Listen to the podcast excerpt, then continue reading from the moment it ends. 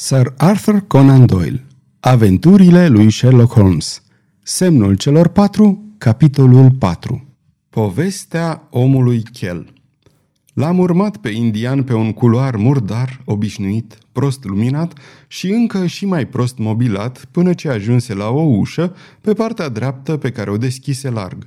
O lumină galbenă se revărsa în cameră, iar în mijlocul ei stătea un omuleț.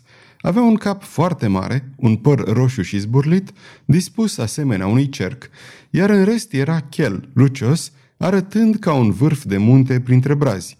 Își freca mâinile stând în picioare, iar trăsăturile chipului său erau într-o continuă mișcare. Acum zâmbea, acum se încrunta, nu aveau pic de astâmpăr. Natura îl înzestrase cu o enormă buză răsfrântă și cu un șir de dinți galbeni neregulați ce ieșeau prea mult în afară și pe care se străduia să-i ascundă, acoperindu-și partea inferioară a feței cu mâna.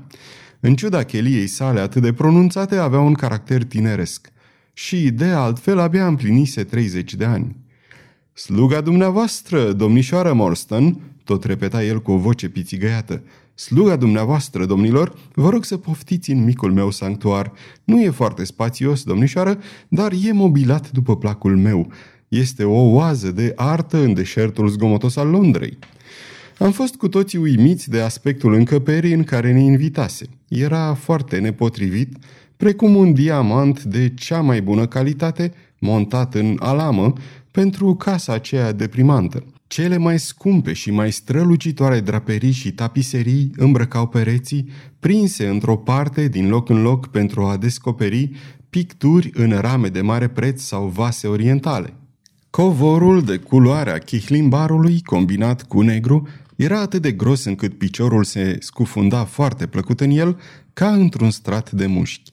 Cele două piei enorme de tigru, aruncate de curmezișul pe jos, spăreau ideea de lux oriental ca și narghileaua uriașă, sprijinită într-un colț pe o rogojină. O lampă de argint în formă de porumbel atârna de un fir de aur aproape invizibil în mijlocul încăperii.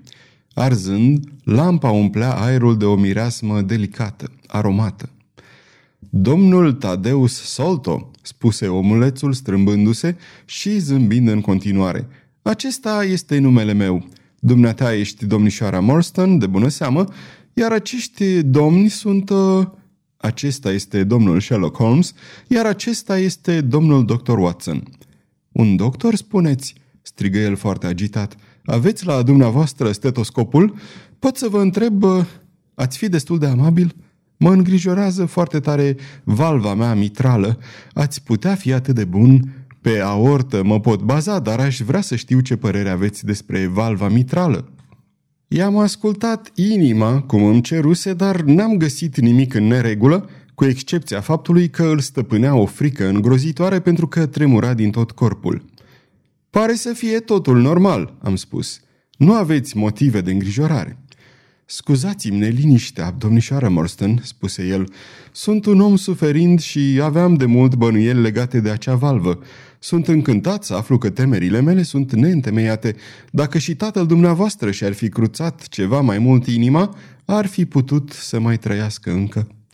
Îmi venea să-l lovesc în figură pe individ, atât de tare mă deranja lipsa de respect și nonșalanța cu care vorbea despre o problemă atât de delicată. Domnișoara Morstan se așeză și păli brusc. Știam în inima mea că este mort, spuse ea. Vă pot furniza toate informațiile de care aveți nevoie, spuse el, și mai mult pot să vă fac dreptate. Și chiar voi face asta, indiferent ce ar putea spune fratele Bartolomeu. Mă bucur că se află aici și prietenii dumneavoastră, nu doar pentru a vă însoți, ci și ca martori la ce voi face și voi spune. Noi trei vom putea să-i ținem piept fratelui Bartolomeu, dar nu vom implica în niciun fel persoane străine, nici poliția și nici alte persoane oficiale. Ne putem descurca foarte bine noi înșine, fără alte intervenții din afară. Nimic nu l-ar deranja mai mult pe fratele Bartolomeu decât publicitatea de orice fel. Se așeză pe o canapea joasă și clipi întrebător, privindu-ne cu ochii săi mici de un albastru foarte luminos. Din partea mea, spuse Holmes, nimic din ce vei spune nu va părăsi această încăpere. Am încuvințat dând din cap. Asta e bine, foarte bine, spuse el. Pot să vă ofer un pahar de Chianti, domnișoară Morstan? Sau poate de Tocai? Alte vinuri nu am. Să deschid o sticlă? Nu? Bine, atunci sper că n-aveți nimic împotriva fumului de tutun, împotriva aromei calmante a tutunului oriental. Sunt puțin cam agitat, iar narghileaua este pentru mine un sedativ neprețuit. Aprinse cu o lumânare subțire, narghileaua și fumul ieși sub formă de bășici ce dansau prin apa de trandafiri. Stăteam toți trei în semicerc, cu capetele aplecate înainte, cu bărbile în mâini, în timp ce omulețul cel bizar și nestatornic, cu capul mare și lucios, pufăia agitat în mijlocul nostru. La început, când m-am hotărât să iau legătura cu dumneavoastră, spuse el, aș fi putut să vă dau adresa mea, dar m-am temut că ați putea să-mi nesocotiți instrucțiunile și să aduceți cu dumneavoastră persoane incomode. De aceea mi-am permis să planific întâlnirea în așa fel încât omul meu de bază, Williams, să vă poată vedea mai întâi. Am de plină încredere în discernământul lui. Avea ordin să abandoneze totul dacă ceva anume i-ar fi trezit bănuielile. Va trebui să scuzați aceste măsuri de siguranță, dar sunt un om cu gusturi oarecum clasice și rafinate chiar, aș putea spune, și nimic nu mi se pare mai neplăcut decât un polițist. Evit, instinctiv, orice formă de materialism brut. Arare ori vin în contact cu mulțimea de rând. După cum vedeți, trăiesc într-o atmosferă elegantă. Pot să mă consider un patron al artelor. Aceasta este slăbiciunea mea. Personajul acela reprezintă un corot veritabil și chiar dacă un cunoscător ar putea avea unele îndoieli în privința acelui Salvator Rosa, în niciun caz nu poate exista vreun dubiu în privința acestui Bourgeron. Sunt foarte părtinitor când vine vorba despre școala franceză modernă. Iertați-mă, domnule Solto, spuse domnișoara Morstan, dar mă aflu aici în urma invitației dumneavoastră pentru a afla unele lucruri pe care doriți să mi le spuneți. Este foarte târziu și aș dori ca această întrevedere să fie cât mai scurtă posibil.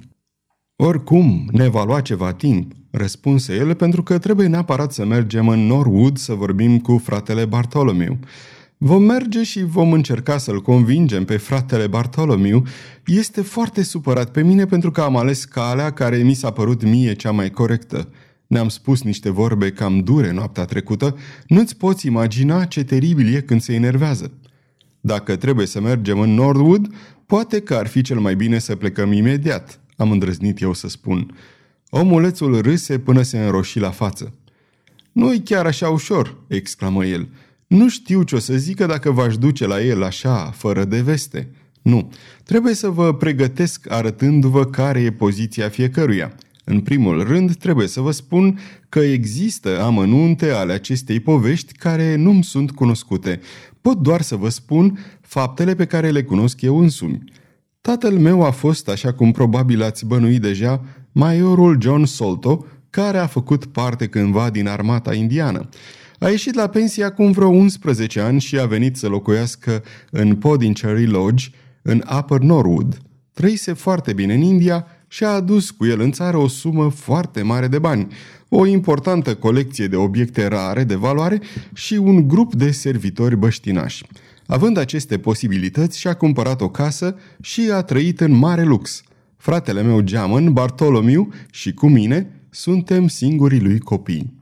Îmi amintesc foarte bine senzația pe care a provocat-o dispariția capitanului Morstan. Am citit detaliile în ziare și știind că era prieten cu tata, am discutat cazul în prezența lui fără să ne ferim. Obișnuia să facă presupuneri alături de noi referitor la ce s-ar fi putut întâmpla. Nici măcar pentru un moment n-am bănuit că ar fi putut ascunde întregul secret chiar în inima sa și că dintre toți oamenii din lumea asta, el era singurul care știa ce soartă avusese Arthur Morstan. Totuși, noi știam că un anumit mister, o primejdie, îl păștea pe tata. Îi era foarte teamă să iasă singur în oraș și își angajase doi boxeri capaznici la Podincherry Lodge. Williams, care v-a condus aici în seara asta, este unul dintre ei. A fost pe vremuri campion al Angliei la categoria ușoară. Tata nu ne-a spus niciodată de ce anume se temea, dar avea o aversiune clară față de bărbații cu picior de lemn. Odată chiar a tras cu revolverul într-un om care avea un picior de lemn și care s-a dovedit a fi un negustor ambulant inofensiv care venise după comenzi. A trebuit atunci să dăm bani grei pentru a aplana conflictul. Fratele meu și cu mine obișnuiam să credem că era doar o toană excentrică de-a tatălui meu, dar evenimentele ce au urmat ne-au făcut să ne schimbăm părerea. La începutul lui 1882, tata a primit o scrisoare din India care l-a tulburat foarte tare. A fost cât pe ce să leșine la micul dejun când a citit-o, iar din acea zi s-a îmbolnăvit și nu s-a mai făcut bine niciodată. N-am putut să aflăm nici până în ziua de azi ce era scris în scrisoare, dar am putut vedea, în timp ce o ținea în mână, că era scurtă și scrisă neciteț. Suferise ani de zile din pricina splinei sale mărite, dar acum îi era brusc tot mai rău și pe la sfârșitul lui aprilie am fost informați că nu mai era nicio speranță și că dorea să ne facă o ultimă destăinuire. Când am intrat în camera lui, stătea sprijinit de perne și respira cu greutate. Ne-a rugat să încuiem ușa și să ne apropiem fiecare de câte o parte a patului. Apoi ne-a strâns mâinile și ne-a spus niște lucruri uluitoare, cu o voce în care emoția se împletea cu durerea. Voi încerca să vă redau toate acestea cu propriile lui cuvinte. În aceste ultime clipe, spuse el, un singur lucru nu îmi dă pace și anume felul în care m-am purtat cu biata orfană a lui Morstan. Lăcomia asta blestemată care a fost păcatul meu de o viață m-a făcut să-i răpesc comoara, din care cel puțin jumătate trebuia să fie a ei. Dar nici eu însumi nu m-am folosit de comoară, atât de oarbă și prostească este patima zgârceniei. Simplul fapt că o păstram eu îmi aducea o plăcere atât de mare încât nu aș fi suportat ideea de a o împărți cu altcineva – Priviți acel șirac de perle de lângă sticla cu chinină.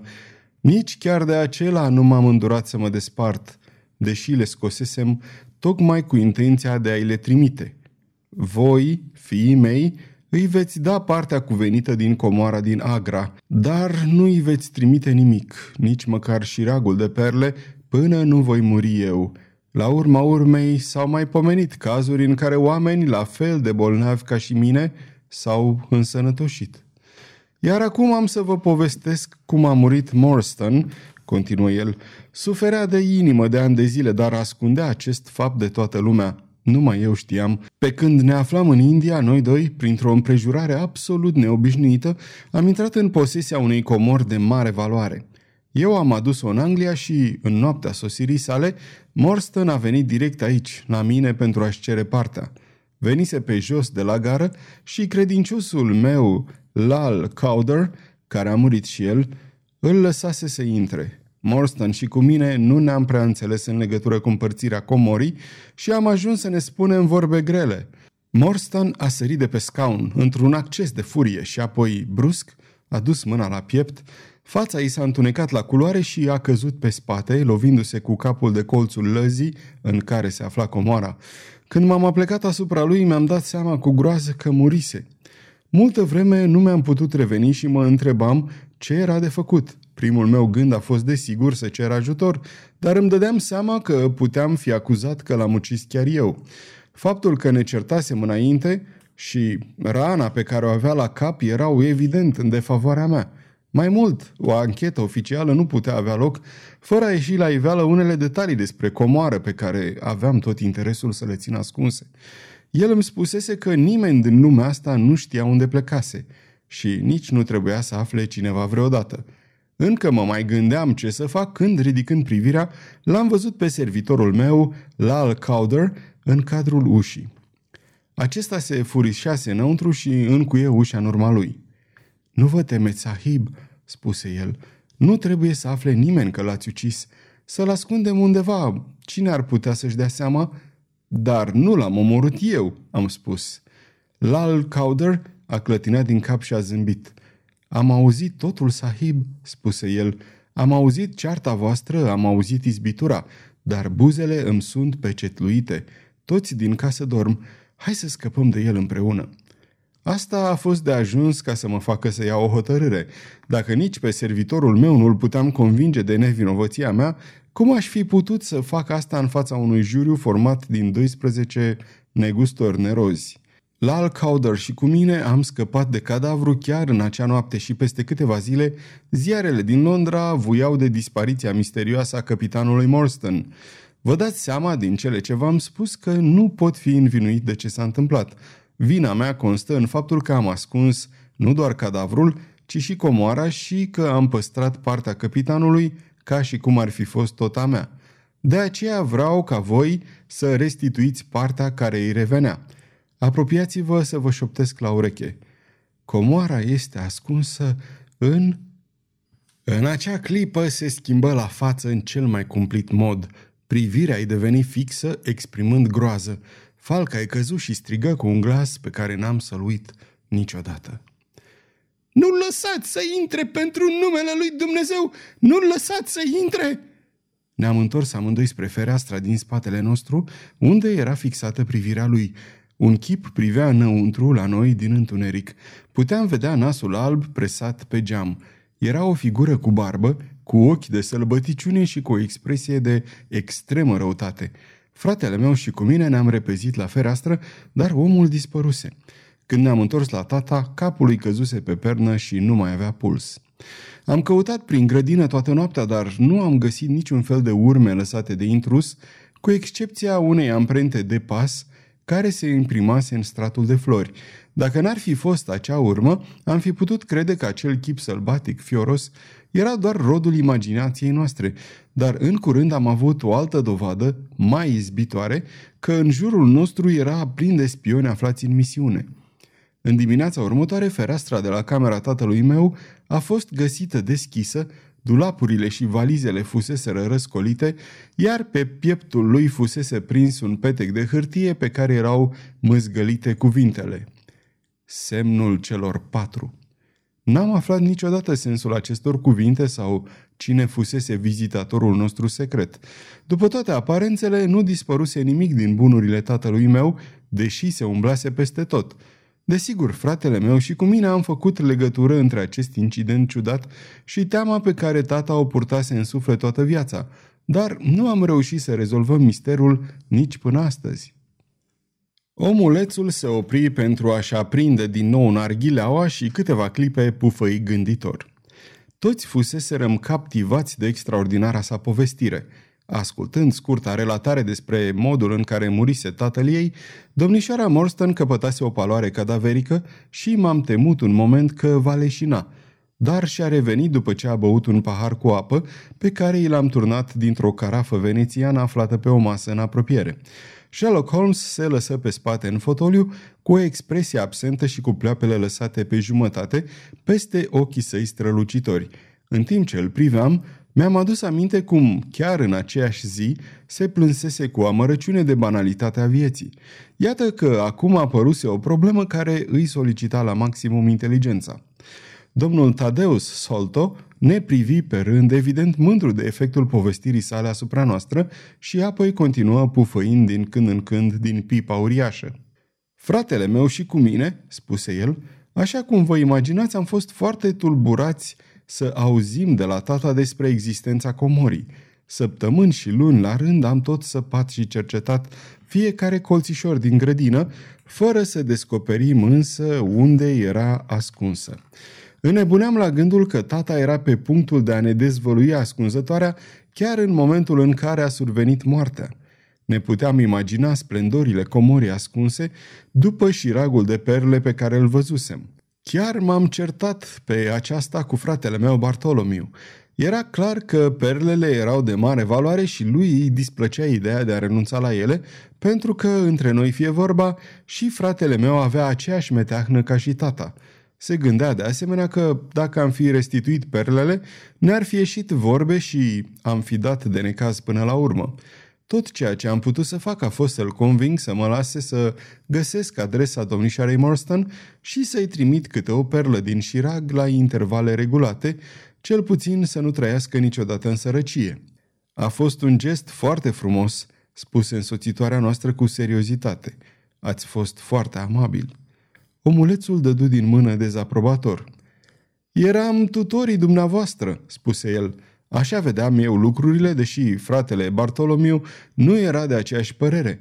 Noi aveam destui bani, mie unul nu mai trebuiau alții. Și pe de altă parte ar fi fost de prost gust să ne purtăm mărșav cu o tânără domnișoară. Le mauvais goût mene à crime.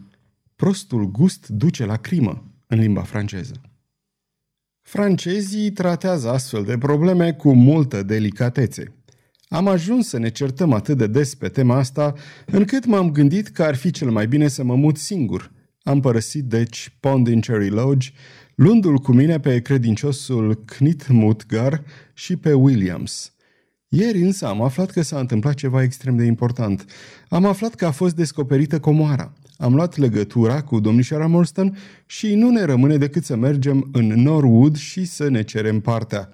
Noaptea trecută i-am explicat fratelui Bartolomiu ce am de gând să fac, astfel că suntem musafiri așteptați, deși nu tocmai bineveniți. Domnul Tadeus Solto sfârși ce avea de zis și se tot foia pe canapeaua sa luxoasă. Am rămas toți în tăcere gândindu-ne la noua întorsătură pe care o luaseră lucrurile. Holmes fu primul care sări în picioare. Ați procedat foarte bine, domnule, de la început până la sfârșit – spuse el, am putea la rândul nostru să vă prezentăm unele aspecte care vă sunt necunoscute. Dar, cum a spus mai devreme domnișoara Morstan, este târziu și ar fi mai bine să trecem la treabă fără întârziere. Noua noastră cunoștință încoloci cu mare grijă tubul narghilelei și scoase de după o perdea o manta foarte lungă cu guler și manșete de astrahan pe care o încheie bine, în ciuda zăpușelii de afară și își completă ținuta printr-o șapcă de iepure cu clape pentru acoperirea urechilor, încât nu îi se mai vedea decât fața ofilită cu trăsături mobile. Sănătatea mea e cam șubredă, spuse el conducându-ne pe culoar. Sunt nevoit să mă îmbrac ca un bolnăvicios. Trăsura ne aștepta afară și era clar că programul ne fusese stabilit dinainte, deoarece vizitiul porni imediat în mare viteză. Tadeus Solto vorbea continuu, vocea lui răsunând mult mai tare decât zgomotul roților. Bartolomiu e un tip deștept, spuse el. Cum credeți că a aflat unde se afla comoara?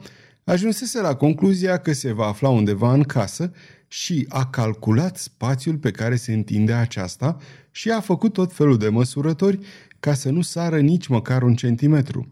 Printre altele, a aflat astfel că înălțimea clădirii era de 25 de metri, dar adunând înălțimile tuturor camerelor pe nivel și calculând spațiile dintre ele, pe care le-a determinat dând găuri în pereți, nu a putut obține decât un total de 23,70 de metri. Așadar, nu ieșeau la socoteală 1,3 metri. Aceasta corespundea probabil cu acoperișul. A dat o gaură în tavanul din șipt și mortar al celei mai înalte camere și a descoperit nici mai mult, nici mai puțin decât o mică mansardă care fusese blocată și despre care nu știa nimeni. În mijlocul ei, pe două bârne, se afla cufărul ce conținea comoara. El l-a coborât prin gaura făcută și a văzut minunea. Estimează valoarea juvaierurilor la numai puțin de jumătate de milion de lire sterline. Când a menționat exorbitanta sumă, ne-am uitat toți unii la alții cu ochii cât cepele. Domnișoara Morstan avea să devină, dacă îi puteam asigura securitatea drepturilor, dintr-o guvernantă săracă, cea mai bogată moștenitoare din Anglia. Aveam ocazia să mă bucur pentru ea în calitate de prieten loial de veștile pe care le primeam, dar trebuie să recunosc spre marea mea rușine că o oarecare invidie împătrunsese în suflet și mă copleși o dispoziție sumbră. Am băiguit câteva cuvinte nepricepute de felicitare și m-am înfundat în banchetă deprimat, cu capul în piept, fără să mai aud bolboroseala noii noastre cunoștințe. Era evident un ipohondru în toată regula și îmi dădeam seama ca prin vis că înșira tot felul de simptome cerând informații despre compoziția și acțiunea a nenumărate leacuri băbești, dintre care avea chiar câteva la el într-o cutiuță de piele în buzunar – Trag nădejde că n-a ținut minte niciunul dintre răspunsurile pe care i le-am dat în noaptea aceea. Holmes îmi spuse că m-ar fi auzit din întâmplare atrăgându-i atenția asupra riscului la care se expune, luând mai mult de două picături de ulei de castor, recomandându-i în schimb doze mari de stricnină, ca sedativ. Oricum ar fi, m-am simțit foarte ușurat când trăsura noastră s-a oprit cu o smucitură și când vizitiul a sărit de pe capră să ne deschidă portiera. Acesta este Podincherry Lodge, domnișoara Morstan, spuse domnul Tadeus Solto, întinzându-i mâna pentru a o ajuta să coboare. Sfârșitul capitolului 4